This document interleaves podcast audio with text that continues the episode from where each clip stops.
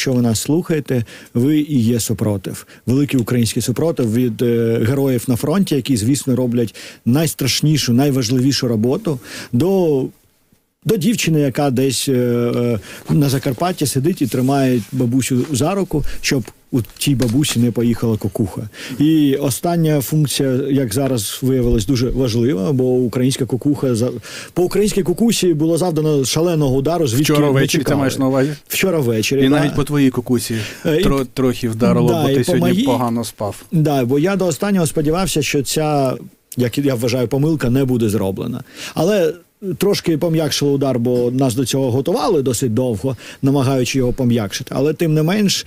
І не тільки соці- соціальні мережі, але й просто от розмови з людьми, розмови з тими, хто говорить зі своїми мамами і так далі, показало, що для суспільства це був дуже сильний удар. І тут на, наша улюблена з тобою психоло, психоекспертка Оля Духніч показала, що це демонструє, як суспільству не вистачає батьківства, да? як суспільство знайшло собі батька у вигляді архетипу батька у вигляді залужного. Я думаю, може, тому що Знаєш, Оля, як завжди, права. Ми до цього дійдемо. Я думаю, що ми спочатку проаналізуємо, що сталося, чому звільнили, е, як це треба оцінювати, як це все розвивалося, хто прийшов на заміну, е, які оцінки міжнародні цієї події. А потім, я думаю, ми перейдемо до цього психологічного феномену надпопулярності Залужного. Теж я подивився, соціологи дали свою оцінку, не лише психологи. Але там збігається дуже оцінка з Оляною. е, да, але психологія психологія Виявляється, є такий термін імпринтінг, я не знав, я поясню потім, що це таке. І це, це він. Це воно. Психологія, я думаю, найважливіше в цій історії, бо насправді і псих... і звільнення та знаєш, е, довго думали про привід, щоб звільнити залужного, так його і не придумали. Да, і ми розуміємо, що причина чисто психологічна. Е, тому психологія відіграє важливу роль як в причині звільнення залужного, так і в потенційних ризиках, які це звільнення приносить. Ну, слухай, ти сказав, що причину так і не назвали. Я тут збирав інформацію а, по цій події і подивився, насправді був офіційний коментар Михайло Подоляк, це один з речників чи головний. Ну, звісно, це людина, яка має головний, назвати причину. е, речник е, офісу президента. І він сказав, що залужний йде відставку через необхідність переглянути тактику дій, яка торік не забезпечила в повному обсязі належного результату. Також потрібно не допустити сагнації на лінію фронту а, і знайти нові функціональні та високотехнологічні рішення, якщо які дозволять утримати та розвинути ініціативу. Ну, що, якщо сказати, щоб нічого не казати. на, наприклад, але я не знаю, чи можна знайти якісь технологічні рішення і позбутися а, стагнації, якщо в тебе нема зброї і не вистачає людей. Да, ключове, що насправді зброя, ключові проблеми зараз це затримки в американській допомозі за збро- озброєння. І навіть комунік... комунікативно це подавалося, що не президент звільняє залужного, він до останнього уникав цих слів. От до останнього уникав, щоб не взяти на себе негатив від цього рішення, бо зрозуміло, що воно буде дуже негативним і емоційно негативним. Ну і там вже е, кожен реагує як. е, Як йому заманеться, але емоційний фон і намагання зберегти при цьому рейтинг, роблячи речі, які нікому точно не сподобаються. Ти знаєш, мені навіть от вчора так випадково співпало, що обмін полоненими відбувся. Це завжди дуже дуже важливо. Е, і багато людей повертається додому. І от вчора його прив'язали до цього звільнення, як виглядає для того, щоб якось фон з негативний Розмити фон, розмити. Да. Да. Ну, але ти знаєш, чому боялися е, звільнити? Е, Зрозуміло, що пропонували, як тепер виявляється, залужному і стати послом, поїхати у Лондон, у Велику Британію, стати особистим радником військовим президента. І ще на якусь посаду, я не пам'ятаю, там пропонували, але він відмовився, бо. А звільнити залужного означає взяти на себе політичну відповідальність досить високу. Я ось почитав тут, а пояснює КМІС і Паніото, це директор КМІСу, Київський міжнародний інститут соціології. А чому це важливо? Тому що у грудні 23-го року, тобто ну два місяці тому, чи майже менше, у Залу- залужному довіряли 88% українців, не довіряли 4. Це шалений рейтинг. А зокрема, Зеленському за цими ж даними довіряли 62%, а не довіряли 18%. 19, а у Зеленського дуже високий а, рейтинг довіри, а 88 це захмарний. Тому, якщо головнокомандувача звільнятимуть, то це може дуже серйозно знизити рівень довіри до влади, каже пані Ото. Саме тому і боялися. Ну да, але я думаю, що це і відбудеться насправді. Ми розумієш, всі ж готувалися до цього, вони ж розтягували це в процесі. Останні кілька тижнів всі постійно на зустрічах, там коли п'єш каву чи чаю, обговорювали цю потенційну відставку, і ніхто не міг зрозуміти раціо в цьому. Тобто, всі, як не подивишся, це всім всім невигідно, в тому числі тим, хто рішення приймає. І Тут вийшла стаття на українській правді, е, яка пояснює, власне, після чого це сталося, після чого всі процеси прискорились, бо цей конфлікт вже був дуже давно. А два романи написали на правді статтю, що на початку січня, здається, про е, офіс президента отримав якесь дослідження е, електорально, електорально соціологічне. До речі, це дослідження нікому не показало. Це перший раз в історії України. Знаєш, коли є якісь щось, що, секретні що є секретно, бо у нас зазвичай все стає усі отримують отримують доступ. Да, а тут нікому не показують. Що І що там було в тому дослідженні? А от ну, щось таке, що так сильно вразило офіс президента по динаміці суспільних настроїв, і в плюс залужному, і напевно в мінус е, офісу президента, що вони моментально прискорили процес е, звільнення залужного. Просто моментально.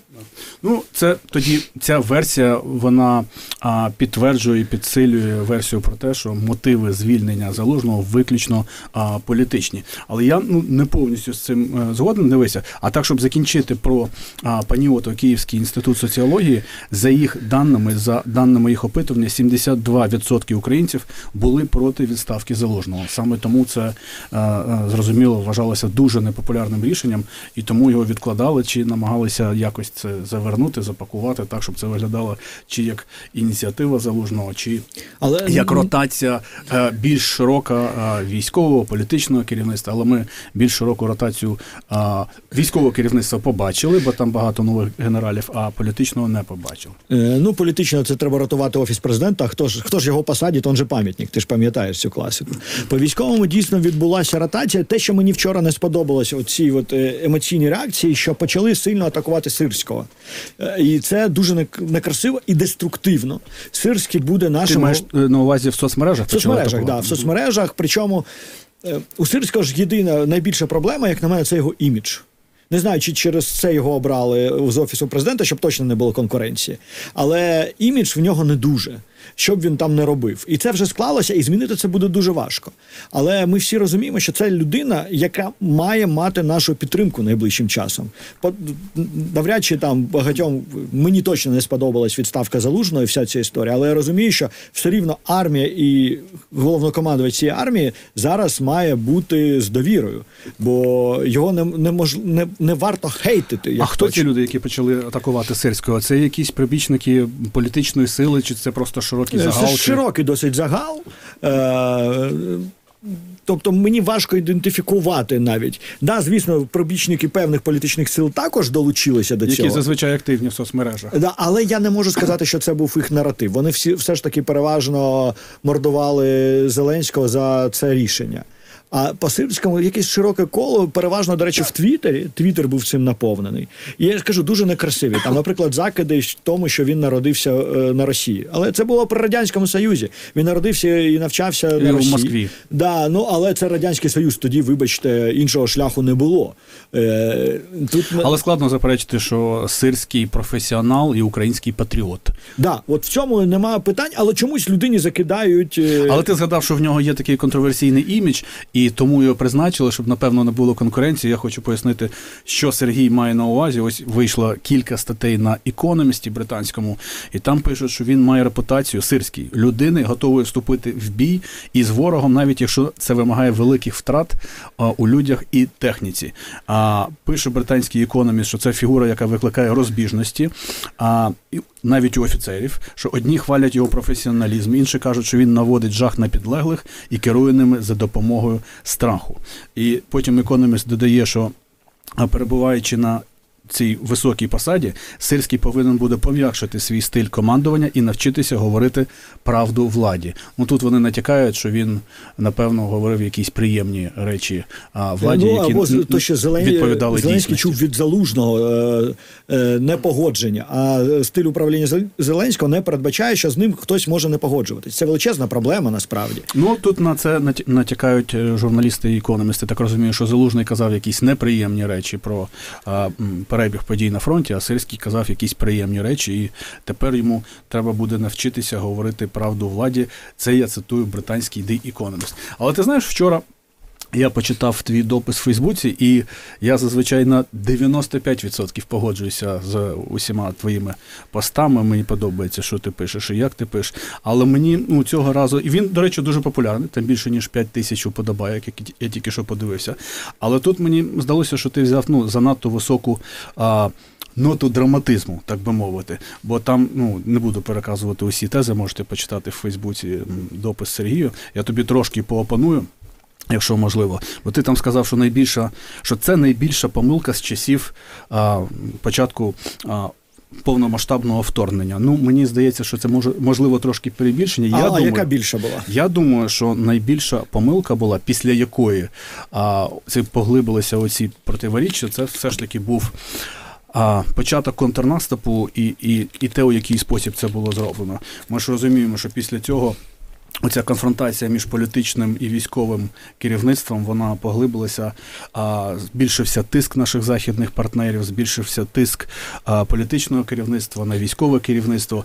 І там насправді, ну там, якщо ми можемо про це говорити, вже зараз і Генштаб розуміє, і Залужний, що будь-який наступ починається після досягнення тотальної переваги у повітрі. Да? А в нас нема не те, що переваги, а там навіть паритету. А, але питання, чому ж я розпочали? тобі, давай я тобі поопаную, бо помилка це коли ти робиш щось, і вже в момент е, того, що ти робиш, е, зрозуміло, що це негативно вплине. От тоді це помилка.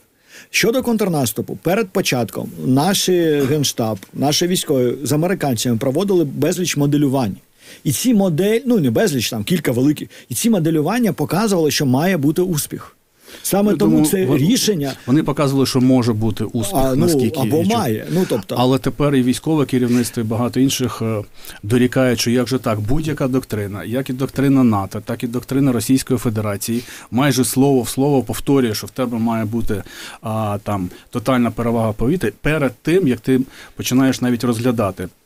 Сухопутний настрій, Ну, дивись, а, в наступ. тебе але чому була розпо- операція на Харківщині і була операція в Херсоні без домінації в повітря. І вони були але там не було взагалі оборони ж там Е, знову ж майже таки, вони при посипалися. наявності оборони саме тому і роблять моделювання. Я про те, що це не можна вважатися помилкою. Ні, я розумію, бо дивися, на зр- момент старту е, Зрозуміло, ти що- розраховував на успіх. Зрозуміло, що ретроспективно дуже легко давати оцінку. Це ж ну це будь-який ідіот е, вміє.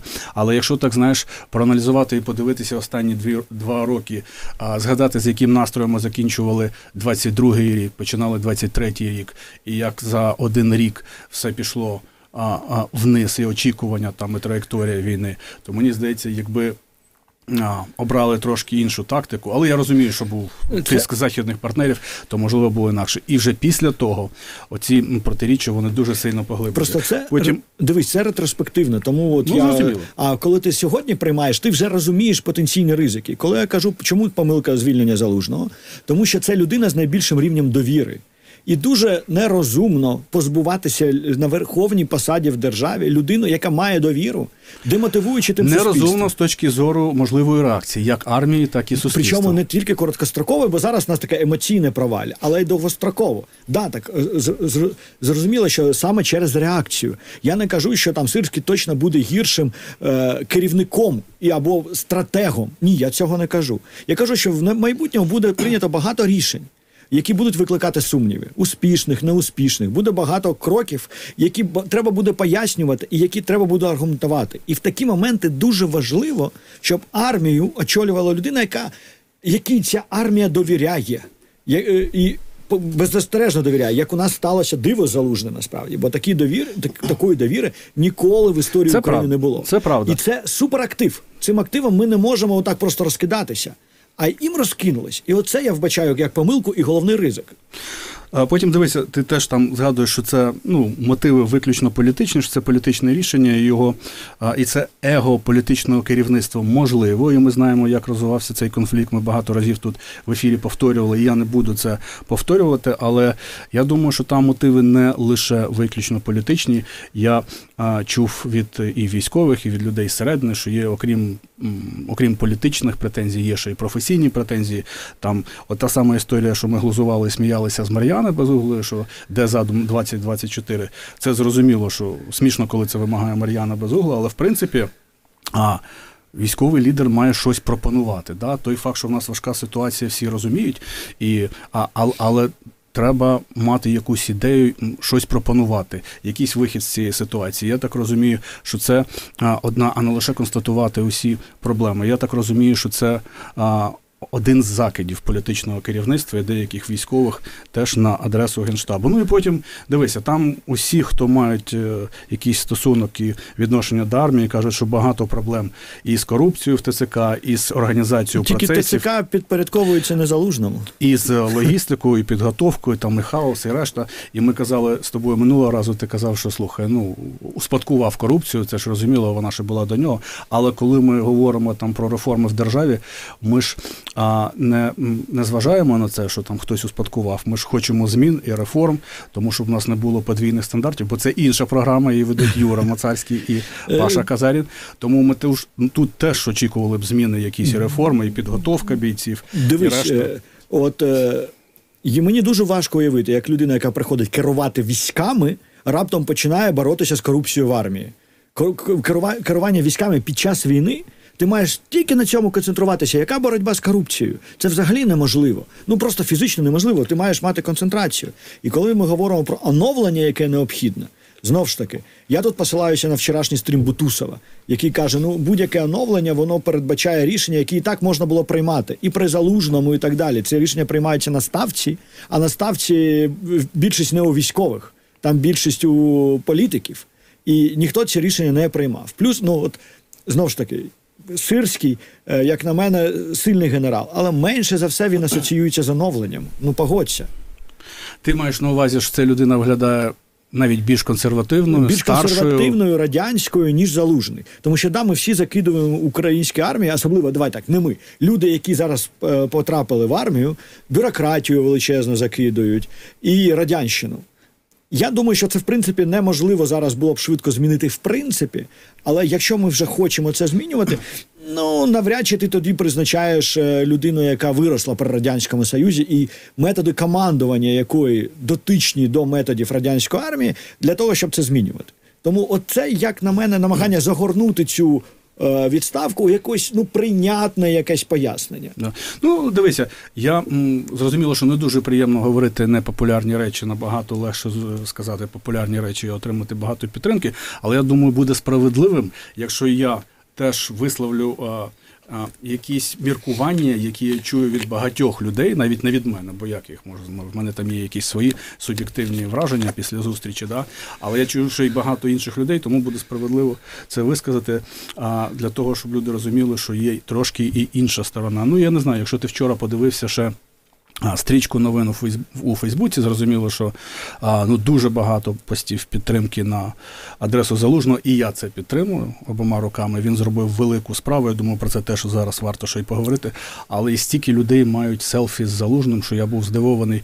Ну там не знаю, сотні людей мають селфі з залужним. Ми просто з тобою заздримо. Як це? У нас з тобою нема селфі з залужним. Ні, Дивися, в мене є селфі з залужним, я його просто не викладав а, у Фейсбуці. Але тоді але, я заздрю.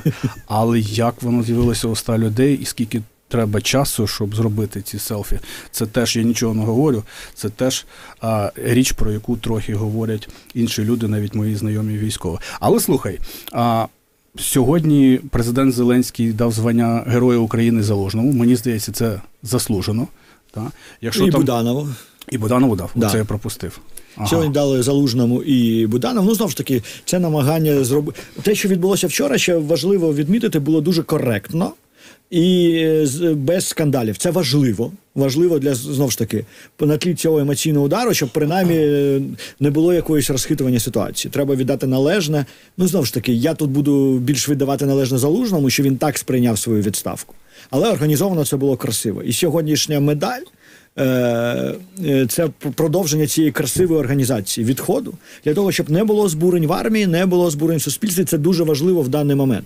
Бо деякі є заклики там до майданів, щось таке. Це абсолютно А до речі, ти думаєш, це має реалістичну перспективу? Мене навіть сьогодні колега там з Євросоюзу запитав, чи буде сьогодні щось там оголошують у якійсь годині на Майдані. Я, Ні, ні, я нічого не чув. Це- я не вірю в те, це- що щось серйозне. Це оголошують російські боти.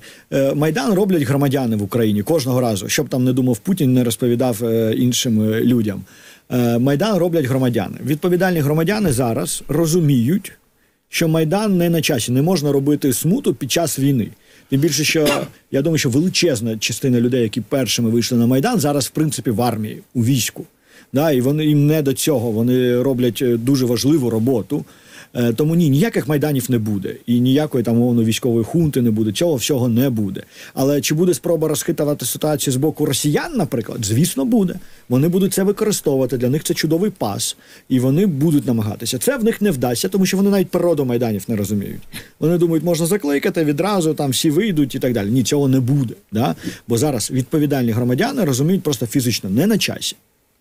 Ну так, те, що вони не розуміють природу Майдана, ми побачили з нового інтерв'ю Путіна з Карсом Такером. Але що хочу сказати: а чи погоджуємося ми з цим рішенням звільнення залужного, чи подобається нам президент, чи не подобається? Мені здається, що має бути ієрархія пріоритетів, і зараз головний пріоритет це встояти, втримати і посунути росіян у війні, і якомога більше підтримати, хто чим може, там нове військове керівництво, там, наприклад, зробити джампстарт і буст е, ВПК військово-промислового комплексу, тому що там є великі потужності, спроможності. І якщо він ще доєднається і долучиться, то е, в нас буде набагато більше шансів. Це те, що я тобі казав. Ми плануємо робити. Тому Коли а- це буде? Мене питали, я не можу розповідати, я не знаю. але дивися, це закритий захід. Ми не хочемо, щоб сталося таке саме, як сталося в Чернігові. Ти пам'ятаєш, Берлінської загинули люди, бо в одному місці зберуться багато. Людей, які причетні до ВПК і до політичного військового керівництва і банківського сектору. Наприклад, я був здивований. Ти знаєш, що в Росії ОПК вже давно кредитують під 5%. Ну, типу, там це працює дуже добре. І працює в три зміни. В нас банки не кредитують поки що. ВПК Бо в нас банки е, послуговуються ринковим методом, і зараз під час війни банки нікого не кредитують. Дуже але, мало активно. але, але можливо варто це обговорити, наскільки ці ринкові механізми зараз доречні, бо мені здається, знову ж таки є пріоритет. Нам потрібні снаряди. Ми чуємо, що в нас зараз один постріл на вісім пострілів російських чи 10. Тому можливо нам потрібна Я не допомога вірю, з залучення це може- кредитування. Я чесно не вірю, що це можна змінити банківським кредитуванням. Бо, по-перше, дуже багато грошей і так виділяється через бюджетне фінансування всіх цих речей. По-друге, якщо буде банківське кредитування, ці кредити ніхто не поверне, скоріш за все. А Дивіться, кредитування це один з аспектів. Головна історія це те, що в нас є виробничі потужності, їх багато. Там а, сотні, десятки підприємств, які готові виробляти умовно там а, САУ Богдана, а, снаряди, мінні трали, але ці потужності не затребувані. І іноді не тому, що хтось не хоче, а хтось просто не знає, чи ця, цей ланцюжок не працює. А якщо поговорити разом, є генштаб, є Міноборони, є виробники, є уряд, який створює блокери. Да? А, бо, наприклад, з дронами все ж працює вже більш-менш нормально, і там Федорів розібрався з цією історією, він молодець. А зрештою, е, це працює дуже погано. Тому якщо це. Скласти докупи і вона почне працювати, зрозуміло, що там командна економіка в Росії, да?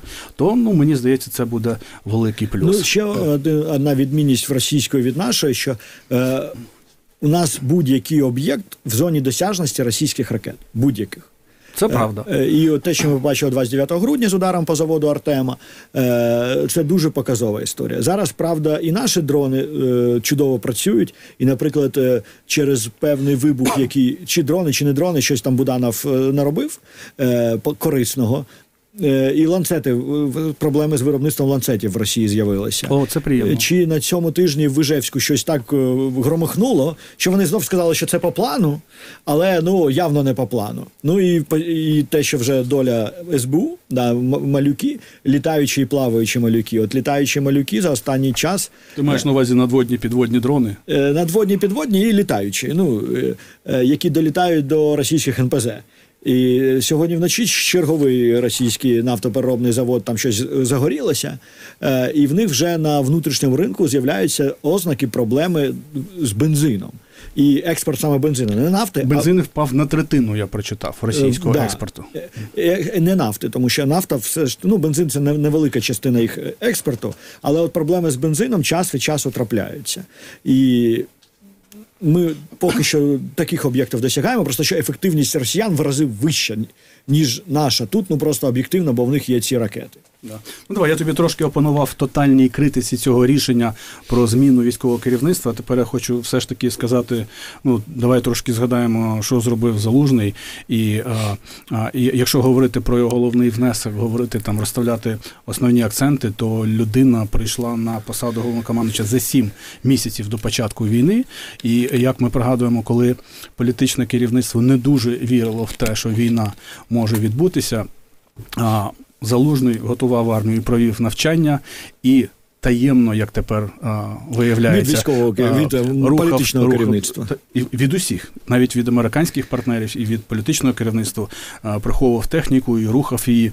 І а, тим самим уберіг е, Київ, Київ вистояв, вистояла Україна. Навіть я не знаю, чи усі знають такі факти, але коли він за декілька днів там рухав техніку навколо Києва, він отримував вказівки від політичного керівництва про те, що не роби це, бо скоро долар буде по 100, постав і не рухай. Але але зрозуміло, що навіть через е, оцю зневіру, через, е, через цей тиск людина це зробила, і, і там її внесок в оборону Києва і взагалі в оборону України ну просто гігантський. Це звання а, Героя України це найменше, що може держава а, йому дати. Ну і що е, в цьому я з тобою, звісно, погоджуюсь, і ми тут опоненти, але в деяких моментах були просто для дискусії Ну, насправді. Але в чому я також з тобою погоджуюсь, що ми маємо підтримати нове військове керівництво, не вдаваючись до якихось. е, Закидів чи то національності сирського, чи то де він там навчався, де в нього там якась сімейні родичі є. Людина має, має отримати нашу підтримку. Плюс зараз багато призначень відбулося по військовій вертикалі. Е, крутих генералів. Я тут Бутусову довіряю. Я знову ж таки сам в цій І темі. не лише Бутусов, е, мій приятель, твій приятель Сєва Кажемяка, який фінансує і підтримує Хартію бригаду, каже, що ці нові люди вони мають дуже гарну репутацію. От там, мені здається, п'ять молодих генералів, які залучені. Ти сказав, що Сирський це консерватор, не молода людина, яка навчалася ще в Москві. Це правда. Але якщо свіжа кров, а які довіряють, я подивився там схвальні відгуки від Федорова, віце-прем'єра, якому я довіряю, від Сєви Кажемяка, і ти кажеш від інших людей, від Бутусова, які зазвичай да, Бутусов критично зазвичай налаштовані. критикує все, що може. які які Все, зазвичай що рухається, да. ну, я так висловлююся дипломатично, які зазвичай критично налаштовані, то напевно цим людям а, варто довіряти. Ну і слухай, ми ж е, треба ще й сказати про ту історію. Ми ж знаємо, що є ця справа про хто здав південь, і там були закиди на адресу військового керівництва. А насправді військове керівництво я вже розказав, наскільки складно було це зробити навколо Києва. А там на півдні взагалі- не було ні мобілізації, ні воєнного стану, тобто вони не могли будувати ніякі захисні споруди фортифікації. Тому насправді я думаю, через ті обставини, в яких вони були, той контекст, вони зробили більш ніж можливо і навіть неможливо. Да, і зараз можна давайте трошки про позитив поговоримо. В цьому ми вже заз... е, треба ж позитив. Е, е, я не про інтерв'ю Путіна Как- Такеру Карлсону, яке стало предметом для багатьох мемів. Ми про це ще поговоримо. Я про те, ми тут згадували, що головне зараз головна проблема не надходження американської зброї. І от нарешті, в моменті Я хотів ще американської закінчити, але а, да, давай. Тоді. Ні, ні, добре. Ні, ні, ну дивися, ти казав, що ми трохи опонуємо один одному, і це нормально, бо знаєш, як кажуть, там закиди зараз від деяких політиків про те, що медіа стали дуже критичними, ворожими, критикують там офіс президента, владу. Це не так. Медіа просто відзеркалюють баланс думок у суспільстві. Так само в тебе є якісь коло спілкування, і ти відзеркалюєш там якісь думки. і в мене є якісь коло спілкування. Я відзеркалюю якісь. Думки. А для того, щоб закінчити, пам'ятаєш, ми е, почали з того, що ну є просто феномен надпопулярності е, залужного, і наша колега Оля Духніч це пояснювала тим, що українці підсвідомо шуткають батьків там емоційно і там психологічно. І ось Паніото це голова КМІСу пояснює справжні причини популярності головнокомандувача і чому 72% українців проти його відставки. А він каже, що люди мало знають залужного. А що він погоджується з Головахою, це інший відомий соціолог. І насамперед він зауважує, що головнокомандувач дуже рідко публічно виступає, тому люди мало що про нього знають. Тож, на думку Головахи, феномен залужного має пояснити як імпринтинг. О, бач, ми дійшли до цього імпрингу. Це можна порівняти з тим, як курчата першого, кого побачить, сприймають як свою мати. Це може бути кішка або людина, наприклад. Якщо провести таку паралель. То пригадаємо події 22-го року, коли у збройних сил були потужні перемоги, після чого залужний став такою собі матінкою для населення. Це людина, яка безпосередньо захищає нас. Він буквально є уособленням ЗСУ, тому має дуже високий авторитет в суспільстві. Це е, на продовження теми психологічного феномену надпопулярності залужного. Е, Переходимо ну, до американців. Да, переходимо до американців, до американської допомоги, яка вкрай нам важлива. Ми там чекаємо і військову, давно вже чекаємо. А вони три з половиною місяці ходили по колу. І, схоже, вони знайшли вихід за червоного кола, повернувшись до варіанту, Варіант. від якого вони спочатку відмовились. Про що я кажу? Три з половиною, чотири місяці тому, коли мали приймати допомогу Україні. Е, вийшов Трамп і сказав: Ні, ми не можемо захищати іншу країну, поки наш кордон не захищений. Давайте прив'яжемо допомогу України з міграційною політикою, з міграційною кризою. Це дійсно нагальна проблема в Штатах. Зараз міграційна криза. Вони прив'язали. Далі дуже довго, довго щось там були перемовини. Е, американський парламент виглядає набагато гірше тут, ніж Верховна Рада, хоч там безуглої немає, але там свої безугли є. Е, дуже багато, до речі. Причому там переважно трампістів, якісь такі адепти теорії змов і всього тільки можна. О, вони це робили, робили, робили, поки не вперлися в ситуацію, що. Не можуть вирішити міграційну кризу, бо Трамп не хоче, щоб її вирішували, бо він з цим хоче йти на вибори. І видало, що тупік. І вони прийшли до геніального рішення розділити це назад. Це те, з чого починали. Те, з чого починали три з половиною місяці. І от зараз це розділення вже схоже відбулося. І в Сенаті відбулося перше процедурне голосування за допомогу Україні. Е, вони проголосували 67 голосів, було достатньо 60, щоб розпочати це процедурне. Тобто, в найближчі 30 годин там у них є. Вони мають щось е, проголосувати. Там в них так складно, що капець. Вони мають знов проголосувати вже по суті. І якщо вони це по суті проголосують, то воно перейде в нижню палату до цього нашого Джонсона, який так і не став Джонсонюком. А там він, до речі, поки що не каже, що він точно не буде це підтримувати. Це плюс. Там все залежить, звісно, від дзвінка Трампа по великому рахунку. Як тепер з'ясувалося? Да, але зараз цього дзвінка поки що немає. І тому є величезний шанс, що найближчі знаєш, що нам зараз заважає е, е, пройти цей шлях швиденько? Супербол американський. Бо тобі не здається, що у них забагато свят і великих подій. То їм заважав Крисмас, потім New Year's, а зараз а тепер Супербол в неділю. Ну треба взагалі подивитися в них календар там свят і спортивних подій, де є віконце, щоб ми просунули цей законопроект. От і вони якось там ввечері Супербол. Вони мають до цього встигнути е, проголосувати. Якщо встигнуть, окей, сенатори полетять додому, дивитися Супербол супербол жарити там свої бургери, а це піде в нижню палату. Ну тобто принаймні зараз ми вже вийшли на шлях, який може призвести нас до слухай. Ну це приємно. Це з'явилася надія, бо до цього виглядала як патова ситуація, що цей законопроект є в глухому куті. А ну ти знаєш, до речі, що Супербол це найдорожча рекламна подія у світі. Там один рекламний слот, там 30 секунд коштує якісь захмарні гроші. Нема навіть е, чемпіонат світу з футболу, мені здається, немає там таких захмарних цін на рекламні слоти.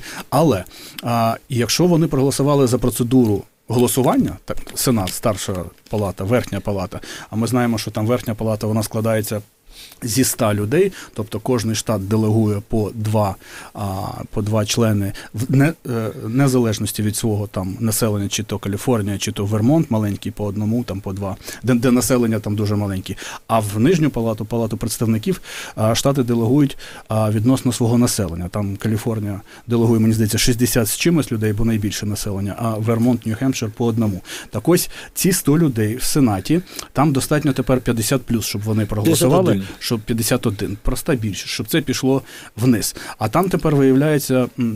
Що я не знаю, чи ти це читав чи ні, що Трамп дзвонив а, конгресменам і погрожував відплатою а, тим, які будуть підтримувати законопроект про а, південний кордон. Ну це вже взагалі я не знаю е, скількома людям він подзвонив. Ну, але це, я про такого це навіть Байден жалівся.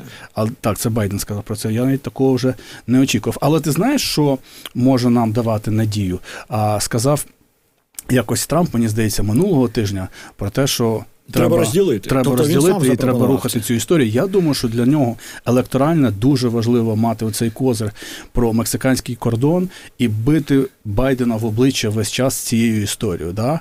А здається, що республіканці почали розуміти, що якщо вони зараз не підтримують а, Україну і не розділять цей законопроект, то це буде просто катастрофа там історичного масштабу, бо майже усі це написали. Не знаю, чи тебе і Енн Епплбаум, і там Томас Фрідман, усі ці, як він називає, fake news, але дуже поважні fake news. Написали, що це може бути security failure of a lifetime. Ну, тобто наша найбільша поразка а, за роки. Ну, наша та американська. Американська, І так. плюс треба зазначити, що з точки зору виборів е, це не так важливо. Е, Надасть він допомогу чи не надасть. Він спекулювати цим на виборах не зможе, особливо Трамп. А от міграційною політикою може, бо це найбільша проблема, яка зараз хвилює американців. І тому йому не так дорого. Все ж таки погодитись на те, щоб е, вийшла допомога Україні, але е, не пустити Байдена на вирішення проблеми міграції, тому що е, Байден вже сам би хотів вирішити. Там в них взагалі найцікавіша історія цього тижня. Знаєш, яка дуже впало Яка? зараз котирування на Байдена. Дуже сильно впали за оцю ніч. Тому що вийшов report про те, що Байден трошки забудькуватий став. І там було питання, що він якось недбало користується секретними документами. І ви Але його вибачили через те, що він все Да, забуває. rep- е, чувак, який робив report, він там про Байдена сказав: ну дивіться, Байден просто старенький вже, в нього маразм там починається, і тому він може забувати. А, але ні, але він дуже відповідальна особа. Тобто він не безвідповідальна особа. Це, Як Трамп. це не є недбалість, безвідповідальність. Це Ну, просто просто медич- медичний діагноз. Да. Ну, ми ж знаємо, що Байден минулого тижня чи коли зустрівся з Франсуа Мітераном, Він за тиждень двічі переплутав спочатку Макрона з Мітераном, а потім Шольца з Гельмутом Колем. Ну, Мітеран я навіть не пам'ятаю, коли Це він той був самий плюс-мінус Це коли я був дуже маленький і дивився ще сьогодні в мірі, там по першому радянському каналу, і там був е, оце між е, в перерві між футбольними таймами. Там був Франсуа Мітеран. Це напевно було десь в 80-х. А тепер Так Гельмут Коль тоді ж був. Гельмут і перший зустрівся а, Байден з Гельмутом Колем. А Гельмут Коль очолював ФРН, мені здається, коли Да, була да. столиця в Боніше. Ну, це, це ті, ті самі часи. І він же, здається, очолив якраз флешбеки в нього Дивись, по-перше, це тоді він був ну не молодий, йому тоді вже було, бо зна скільки років, 40 років було. Чи він може це він уявляє, що він хотів би зараз зустрітися з Колем, старими друзями Да, Мітераном? дивись, може, може він зараз. Е, е, в спиритичний сеанс якийсь там провели в Білому домі, е, як вирішувати проблеми імперії зла, холодної війни і так далі, щоб поспілкуватися з тими людьми, які тоді працювали головними. Типу, як ви там боролися з імперією Але зла? це все відбилося на його популярності, на довірі суспільства. Ти кажеш, котирування впали на нього. При тому, що на Трампа Трамп там може плутати Угорщину з Туреччиною і всім по барабану. Ну це ж Трамп, що з нього взяти. Да? А по Байдену це цей- оцей report дуже сильно вдарив. І це є американський betting, і в американському betting у е, Байден був навіть попереду Трампа. Більше шансів йому давали, трошечки. А зараз Трамп е, перепригнув, і зараз Трамп має більше. Але знаєш, що цікаво, що збільшили шанси на потенційно іншого кандидата від демократів. В них є там дуже крутий чувак, просто так дивишся, картинка, ідеальна картинка американського політика. Це хто? Е, Губернатор Каліфорнії, Нью щось там, Ньютон, Ньютон, щось таке. Він реально виглядає як ідеальна картинка. Я не знаю, що там в нього в голові, але говорить він чудово і виглядає просто як з, з обкладинки. І теоретично проти Трампа він би ось так виграв. Ну тому що хто завгодно, окрім Байдена, ось і Хіларі Клінтон. Да? Отак виграє у Трампа. Слухай, але для цього потрібен один маленький нюанс. Треба, щоб Байден визнав, що у нього на високі шанси і поступився місцем у цій картинці з Каліфорнії. Е, Да, але поки що Байден не, не, не визнав, сказав, що в нього нема проблеми. Тут же переплутав президента Єгипту з президентом Мексики. Це виглядає мен не дуже добре. Але дивися, є ще один нюанс. Це ж він зараз лише намагається стати президентом, да? А що а, там а, строк термін це ж 5 років. І якщо Чотири. це буде прогресувати Здається, 4. чотири. Слухай, а кого будемо плутати за 2 роки? Це Чи ну, п'ять. чи за 3 роки? Чотири. То вже будемо плутати е, там багатьох інших людей. Але е, е, заради справедливості треба зазначити, що і а, Трамп сказав, що Орбан це президент Туреччини, Ну, але це не через ці якісь флешбеки провали. Я думаю, що це просто він байдуже. це, це просто Ні, там, там також останнім часом багато було закидів е, від демократів, що у Трампа деменція. Ну і він не виглядає великим інтелектуалом, але йому це ніколи і потрібно не було. Бо його електорату е, це байдуже. Да, бо він за щось інше голосує. Там можна дисертацію написати, за що голосує електорат Трампа. І те, оце от е, сектанство, яке є, воно яка різниця твій голова секти там з деменцією чи ні? Він же дарований нам Богом для того, щоб е, make America great again. Ну але бачиш, іноді вибори це все ж таки е, зло, іноді, бо вони змушують чи спонукають політиків як в Україні, так і в Америці приймати рішення, які е, не є в інтересах держави, а є просто в інтересах однієї особи, і просто щоб потішити его. І якщо в нас Трамп був головний блокер, а, там запобіжник цієї історії прийняття закону про фінансування України, і якщо вони тепер розділили, і він не буде примушувати, а ми майже впевнені, що у верхній палаті це буде схвалено і підтримано, правильно? Головна історія, щоб це було підтримано в палаті представників в нижній. І якщо він не буде це блокувати і вони це приймуть, ну я сподіваюся, що це має статися там за кілька тижнів. Ну тобто, там знову ж таки робити прогнози в американській політиці під час виборів це просто неможливо. Ми можемо лише говорити, що те, як ми говорили останні багато місяців, в них є політична воля підтримати Україну, і лише політиканство не дає це здійснити. Е, і ми просто маємо дочекатися, щоб це політиканство кудись відійшло в сторону. Звісно, це чекання, воно нам дуже дорого коштує, особливо на фронті. Бо нестача снарядів, нестача озброєння, воно реально ми платимо за це життями наших хлопців. Але вплинути на цей процес ми так само не можемо. Так, ну що, перейдемо до такі трохи кумедно, кумедної історії інтерв'ю Володимира Путіна Такеру Карлсону. Да, є такий е, адепт теорії змов в Росії, не в Росії, ну в Росії, звісно, є в Америці. Такер Карлсон. Він, напевно, цинічна сволота. Але він об'єднав навколо себе всіх е, конспірологів штатів, і він там суперпопулярний. Десятки мільйонів переглядів його там ефірів, інтерв'ю. І це людина, яка навіть не заперечує, що є, знаєш, велика кількість зараз людей, які кажуть, що земля пласка. От вони кажуть, ну це мені дико звучить, але є. І він каже: я не можу їм заперечити, бо правду ж ніхто не знає. Да, і оця людина, яка об'єднує конспірологів, і людина, яка е, яку, який дуже довіряє базовий електорат Трампа, оці от сектанти, вирішив заробити грошенят і поїхати до Путіна. Причому реально заробити грошенят не в тому, щоб Путін йому дав чемоданчик, а просто тому, що він розуміє, я зараз зроблю ефір на 50 мільйонів на Ютубі і зароблю купу, купу, купу грошей. І він поїхав це робити. І росіяни з ним носилися як дурні з писаною торбою. Реально, ТАСС, е, російська ця пропаганда розповідала, що Такер Карлсон зайшов е, в Макдональдс і з'їв бургер. А в Макдональдса ж нема там зараз вкусної точка, і йому сподобалось. Я не знаю, чи ходив він в туалет там, але напевно також треба було сказати. І цим вони, до речі, ще раз демонструють, що ну ніфіга вони. е, не можуть розгорнутися на схід, бо їх дуже хочеться сподобатися тій Америці.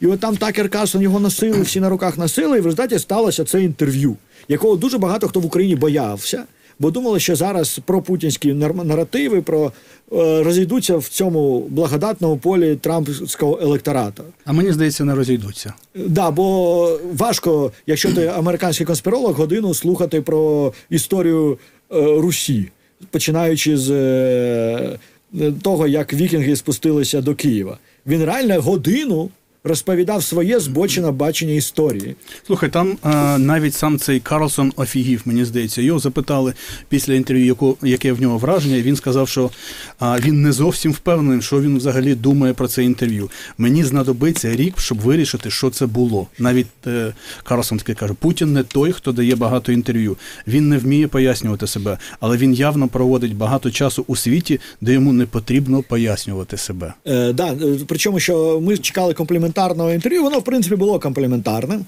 Але навіть так кажу, протягом цих 40-50 хвилин, можливо, розуміючи, що його аудиторія давно переключила канал, бо вона не може слухати про Рюріків і все це. Навіть, доведеться. навіть він питав: е, перше питання було: а чого ти Путін напав на Україну два роки тому? І той почав розповідати, чому він напав, починаючи з 860 року.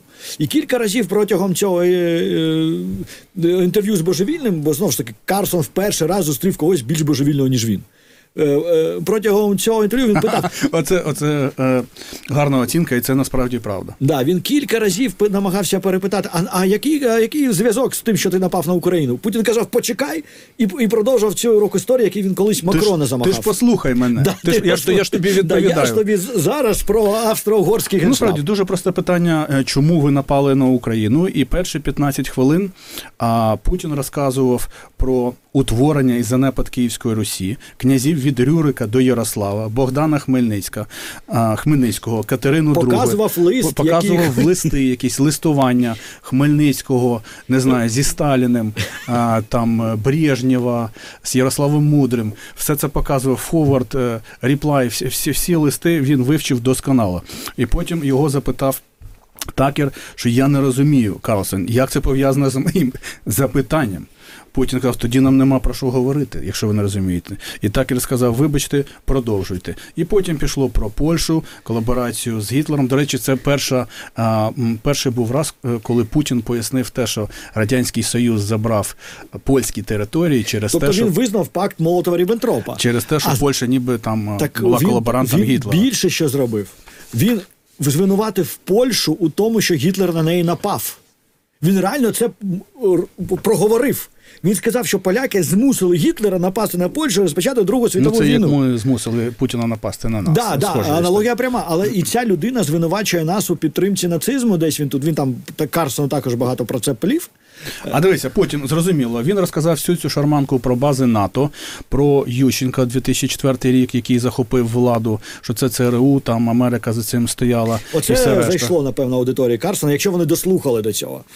І на сьо- 47-й хвилині е, відповіді на перше запитання він е, дійшов до е, початок війни на Донбасі, який, ну зрозуміло, як він каже, Україна розпочала. Головне, що треба е, зрозуміти з цього інтерв'ю, головний висновок.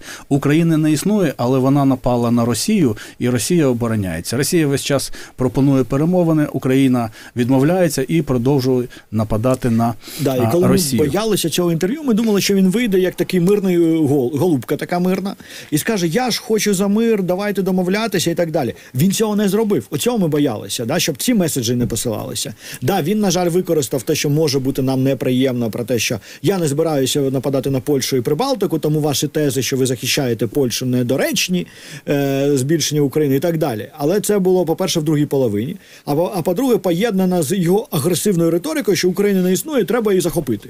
А паралельно обґрунтовуючи, чому він розділив Польщу, ну чому Сталін з Гітлером розділили Польщу. Ну таке собі. Слухай, на 47-й хвилині він дійшов до початку війни на Донбасі. На 51-й хвилині він дійшов до а, початку повномасштабної агресії. А потім запитав його Карлсон, ну і як ваші успіхи? Е, Що ви досягли за два роки? І він сказав, що ну поки що не все досягли, бо треба ще денацифікацію зробити. Каже, а що це таке? Ну і він почав розказувати про історію нацизму, ніби там в Україні, і все це решта. І на що його запитав а, Карлсон, але Гітлер помер 90 років тому. Нацистської Німеччини більше нема. Чому ми про це говоримо взагалі?